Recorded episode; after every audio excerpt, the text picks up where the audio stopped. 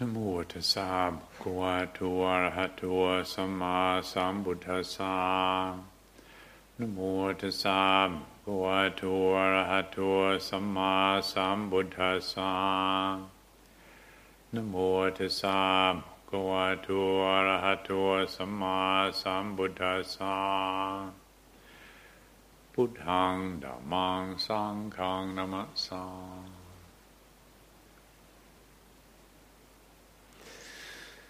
This discourse that we chanted this evening, the Dhammacakkappavattana Sutta, uh, as I was saying, the very first formal teaching that the Buddha gave after his awakening, uh, is the very uh, core of all the Buddha's teachings. It's anything else that came later is commentary, commentary from the Buddha or commentary from other teachers. The Buddha called the turning of the wheel of the law. This Dhammacakka Sutta it contains within it a detailed description of the kind of investigation that is needed to realize what the Buddha realized. And, uh, at first appearance, uh, Obviously, if you don't understand Pali, if you read the Pali, it doesn't mean anything. But even if you read the translation into English, at first appearance is not necessarily jumping off, off the page as being profoundly interesting, not exactly riveting reading. No.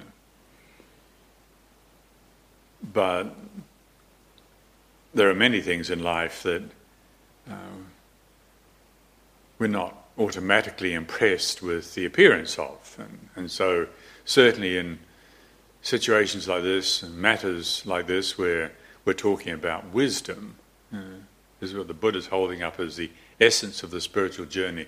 It's not about happiness, it's not about beauty. There may well be a great deal of beauty and happiness on the journey, but what's more important than anything else uh, on the spiritual journey or in life in general, is whether there's wisdom or not. And so that's what's encoded in this this teaching, the the Dhammacakka Sutta. And, and as I say, it's not jumping off the page, it's not automatically obvious. Uh, so we're wise to caution ourselves. Just because something's not appealing doesn't mean to say it's not valuable. You know, many of us will have been brought up with the, uh, the story of the ugly duckling, and uh, we know what happens as the ugly duckling grows up and turns into a very beautiful swan. It wasn't necessarily beautiful in the beginning, or perhaps more immediately, you see Anagarika Justin cooking pancakes in the kitchen. Uh, that bowl of slop that he's got there is not particularly enticing or fascinating. But when the pancakes are cooked, they're really good. They look good, they taste good, they are good. But they don't automatically appear that way. And so there are many instances in, in life where we're not automatically impressed with the first appearance. And so it can be with the wisdom teachings of the Buddha. We should caution ourselves, and just because this doesn't grab my attention doesn't mean to say it's not relevant. In fact, it's the most relevant thing. Mm-hmm. When there's not wisdom, then we can, even the beautiful things in life, we can spoil. Mm-hmm. Like happiness. You know, happiness comes along, and if we are not wise in our relationship with happiness, what happens? Hmm, happiness comes along, it looks appealing, but happiness is like, well, or beauty, it's like if you're down by the lake, you're sitting down by the lake, and, and a beautiful butterfly lands on your knee, and there's a beautiful butterfly, and you think, I'll have that. Yeah. Yeah. Oops. Hmm. squashed it, killed it, spoilt it. That's what we do. That's what we do when we're not wise. Now, we don't immediately see that. In fact, it took the Buddha a long time before he saw that, before he actually saw that's what's happening over and over and over again. With all, so much in life is beautiful, is lovely, but we spoil it.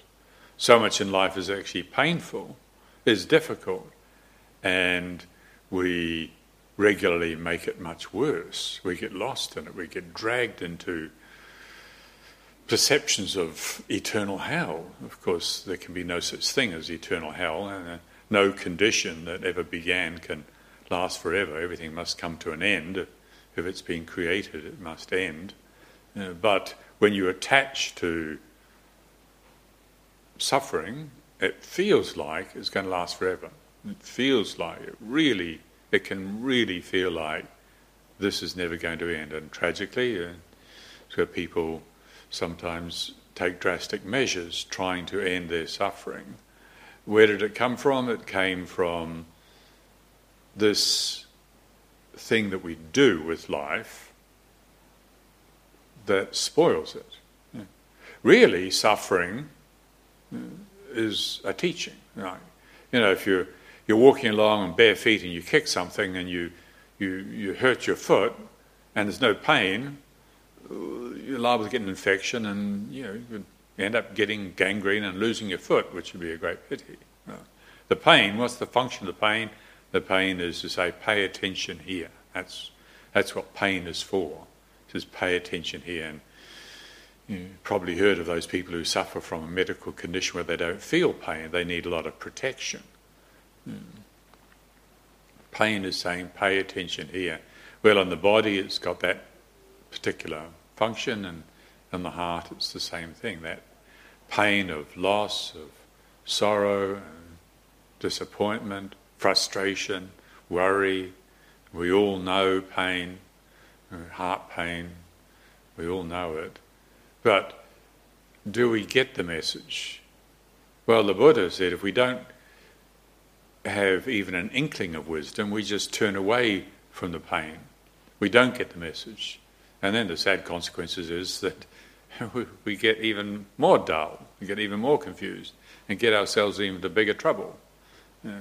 That doesn't mean to say that we're stupid, it just means that we're not actually learning what we need to learn to live life well.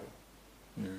When there's wisdom, then there can be beauty without spoiling it. You can let it be beautiful. Yeah. The butterfly lands in your knee, enjoy it, looking at it then it flies away. Yeah. A moment of suffering arises, perception of loss, even intense loss. Yeah. You can feel it, but there's something within you that knows don't cling. If you cling, you're going to spoil it. That's wisdom. So even goodness, which is what people often think religion is about, cultivating goodness. As far as the Buddha was concerned, even goodness is not the point. You know, sometimes the Buddha's teachings are presented in a way that emphasize goodness, the cultivation of goodness, the cultivation of generosity, cultivation of gratitude, integrity, uh, compassion, these all these qualities of goodness and and it's right, we do need teachings and understanding the function of goodness. It's like um, storing up goodness, building up a storehouse of goodness is like if in the material world you you want to start a business and you need capital. You may have the best idea for a startup that you know potentially going to make you a huge amount of money and provide a good living, but if you don't have any capital, huh, mm, can't get started. So that capital, that potential, needs to be built up. And in this path of inner cultivation, a cultivation of wisdom, there does need to be the support of the storehouse of goodness. And so, yes, a lot of the teachings are about how to cultivate goodness. But goodness itself is not the point. Sometimes the Buddha's teachings are presented in an analysis of of suffering, you know, detailed explanation of the refined uh, understanding of, of the different forms of suffering. But that's also not the point. The point, at least in the, uh, the essence, and as is articulated in this, uh, this discourse, The Turning of the Wheel of the Law, the Dhammacakka Sutta, is, is the cultivation of wisdom. You know, remembering again that the, without wisdom, anything else, we run the risk of spoiling it.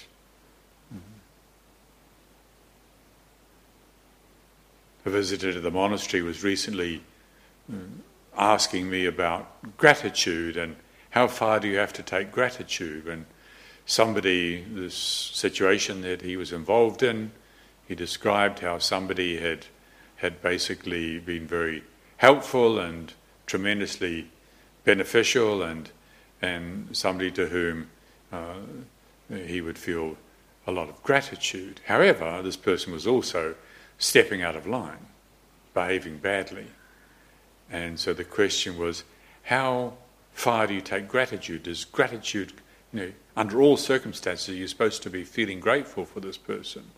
Even if this person is behaving badly, do you just keep ignoring their bad behavior and keep dwelling on feeling grateful? And, well, it's an example of you know, when there's no wisdom, then there's the risk of clinging to the principle of gratitude. You clinging to even the good feeling that comes with gratitude, like when you feel grateful, it can generate a good feeling, and you can cling to that good feeling but actually, you can behave very unwisely. Clinging to pleasant feeling is not necessarily wise. Sometimes, if somebody's stepping out of line, you've got to tell them where to stop. You've got to stand up to them say, No, that's not okay. Yes, I feel very grateful for what you did, but no, that is not okay. It takes wisdom to know that clinging spoils things. Clinging creates suffering, turns life into suffering. Clinging is what turns life into suffering. In another conversation I had with somebody recently, it was one of our one of the senior monks in our community, somebody who's very generally highly regarded and and uh, quite a well-known author, um, published a number of very helpful books, and he was explaining to me how somebody had been getting on his case uh, about uh, certain aspects of, of what he had written and, and this Theravadan Buddhist tradition that he's a part of. And this other person was from another tradition and was saying, you know, your problem is you just lack compassion.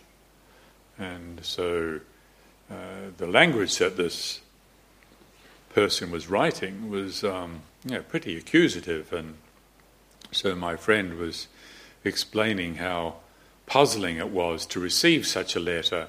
Somebody he had never met before at all, but they were writing to him and accusing him of being lacking in compassion. And, and the words that were being used mm, didn't take a lot of discernment to see that they were not very compassionate, the language being used, and indeed the motivation, the accusation. Um, was not very compassionate. It wasn't empathetic at all, uh, and uh, came from a very unhappy mind state. And when you look at that, you say, well, how did that come about? I say, well, again, this person probably thinks that they're being compassionate, and that's often what can happen. We can you know, study compassion, cultivate a little compassion, have feelings of compassion, very beautiful as they are, but if there's clinging to compassion, we spoil it.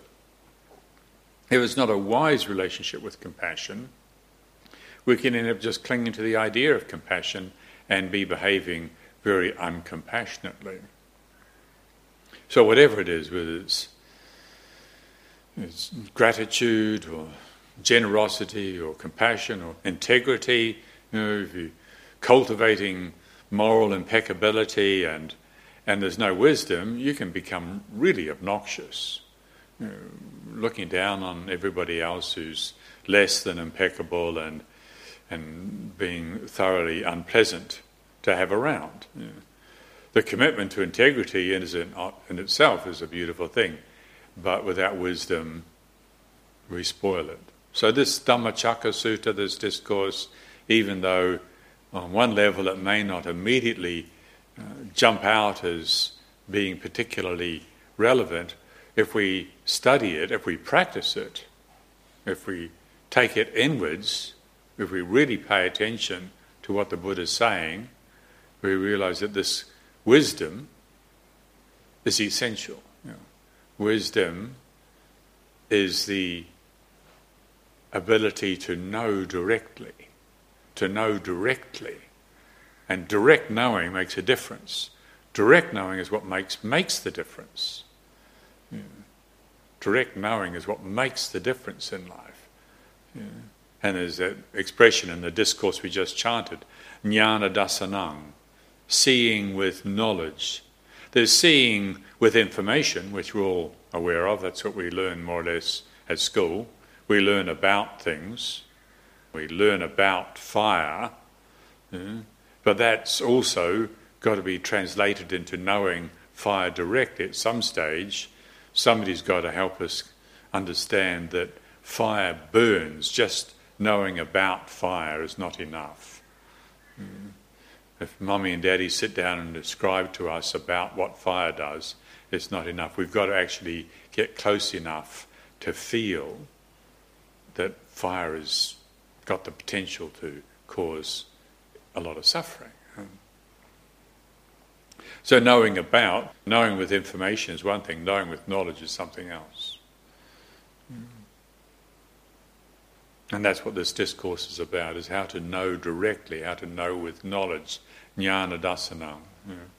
I often think about when my days at school, when I remember learning chemistry and, and the teacher created a sugar molecule on the desk. You know, these little plastic knobs and rods and you stick them all together and you know C6H12O6 and well whether he actually did create that model I don't know but I seem to think he did and, and that's what they tell you. This is a sugar molecule. But you wouldn't eat it. That's an approximation. That's information. That's not you can't know sugar. That approximation, that representation, that model of uh, a glucose molecule. You know, it's not the same as putting a spoon of manuka honey in your mouth. You. A spoon of really good honey is a completely different experience. Completely different experience. Totally different dimension, totally different reality from looking at, thinking about C6H12O6. And so it is with information about the spiritual journey, information about life. It's relevant, but it's not jnana dasanang, it's not direct, wise seeing. And so, again, this is what this discourse is about, is how to discipline our faculties so as to get really interested in that which really matters. Know we can very easily get distracted by things that sort of matter. There's lots of things that sort of matter, lots of things that are sort of interesting, lots of things are very distracting. And if we're not careful, if we don't train our faculties, if we don't exercise intentional focusing of our interests, then in fact we can spend all of our energy in distraction. And in fact, I, I think it's very normal these days that you know, probably the primary addiction for most people is distraction. People are you know, probably never so many people felt so anxious ever before. Probably never so many people been addicted to distraction before. I, don't mean that as a some sort of a value judgment, just as an observation I was coming back on the train from London a few days ago and sitting on the carriage looking down the aisle and I, I don't remember seeing anybody who was not distracting themselves. It's quite nice sitting on the train, just looking out the window, just being there, not particularly doing anything. It's an option. Lovely weather, lovely English countryside. You don't have to do anything, but I think pretty well everybody was doing something. If they weren't doing something, they were sleeping, they were avoiding. most people, as soon as the trolley came along, they started drinking, drinking alcohol, eating food, watching something, listening to something, doing something. And really, when you think about it, is that because they were actually hungry or they were actually looking for information that was relevant to increasing their well being in their life? Or was it something else? And, of course, I don't know, but I suspect that a lot of it was something else. I think a lot of it was just restlessness, addiction to distraction. That's what they're used to. When we get, when we get used to being distracted and we try to stop, there's this backlog of uninspected suffering. That's what happens when we distract ourselves from suffering, when we don't get the message that the Buddha was pointing to. This suffering that I'm talking about, that you may not find appealing, actually is the most important thing. Because this is the thing that we all want to be free from. All beings want to be free from suffering. So, this discourse, the Four Noble Truths, talking about, pointing to, there is this actuality, there is this reality of suffering. And there really is a cause to it, it's not just an accident. And there really is the possibility of an ending to it. And there really is a science to that process of awakening to the ending. There is a path, there's an actual path, the Buddha was saying, that can be walked uh, to this awakening, the path of awakening. And this is the, the Four Noble Truths. And so to stop following the condition impulses to always be looking outwards is not a judgment of the outer world. Listening outwards is not a judgment of the outer world. Mm. Seeing, hearing, smelling, tasting, touching, and all the sense objects, they just are what they are. What's a bit of an issue for us is when we get hooked on following these impulses. So, if we get inspired by the possibility of the cultivation of wisdom, which is what this discourse is aiming at doing and triggering, yes, beauty, beauty can be wonderful, yes, peace can be wonderful. These things can be uplifting and energizing and inspiring, but if there's not wisdom, then we risk spoiling the beauty and the goodness of life.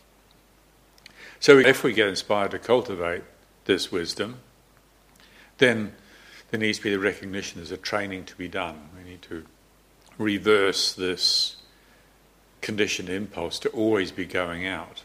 I emphasize again that the Buddha is not talking about judging the sense objects and all the sensory world, but intelligently investigating I mean, intelligently investigating, not just as a reaction because we're so desperate to find a solution, but really slowing down and exercising our discernment and saying, what actually is going on here that makes life so difficult?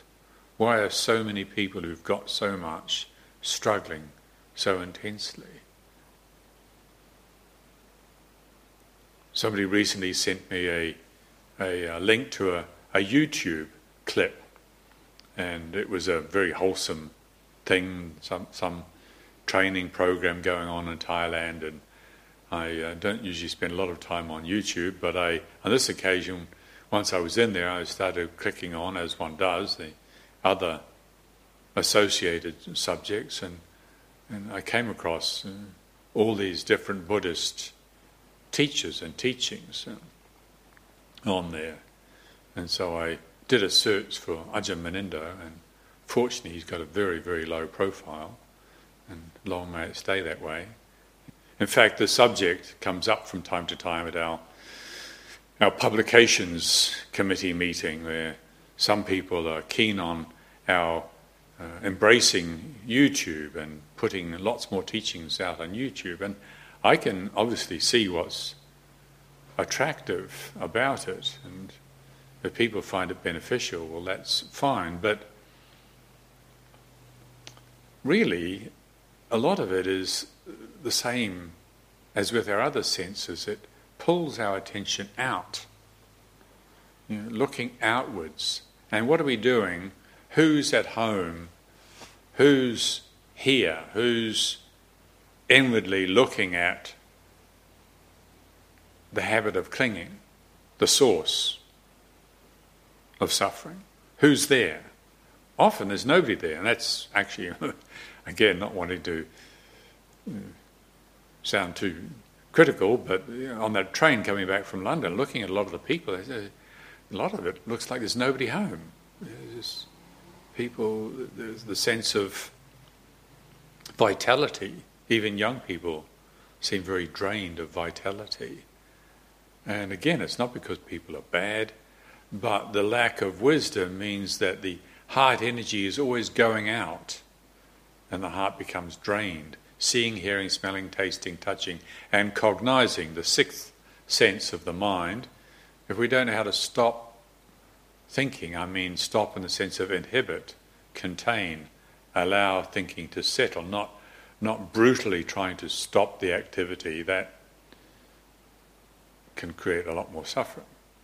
But finding skillful ways of stewarding the mind so that it settles, so it stills, and so we get to recognize the peaceful heart, the quiet mind, and realize how refreshing, how wonderfully refreshing that can be. Refreshing physically, refreshing our nervous system.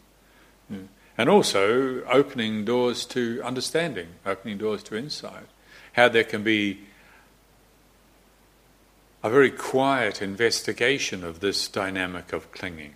You know, we start off by listening to teachings like this Dhammacakka discourse and pointing out how when there's a lack of wisdom, we fall into the habit of clinging and spoiling life.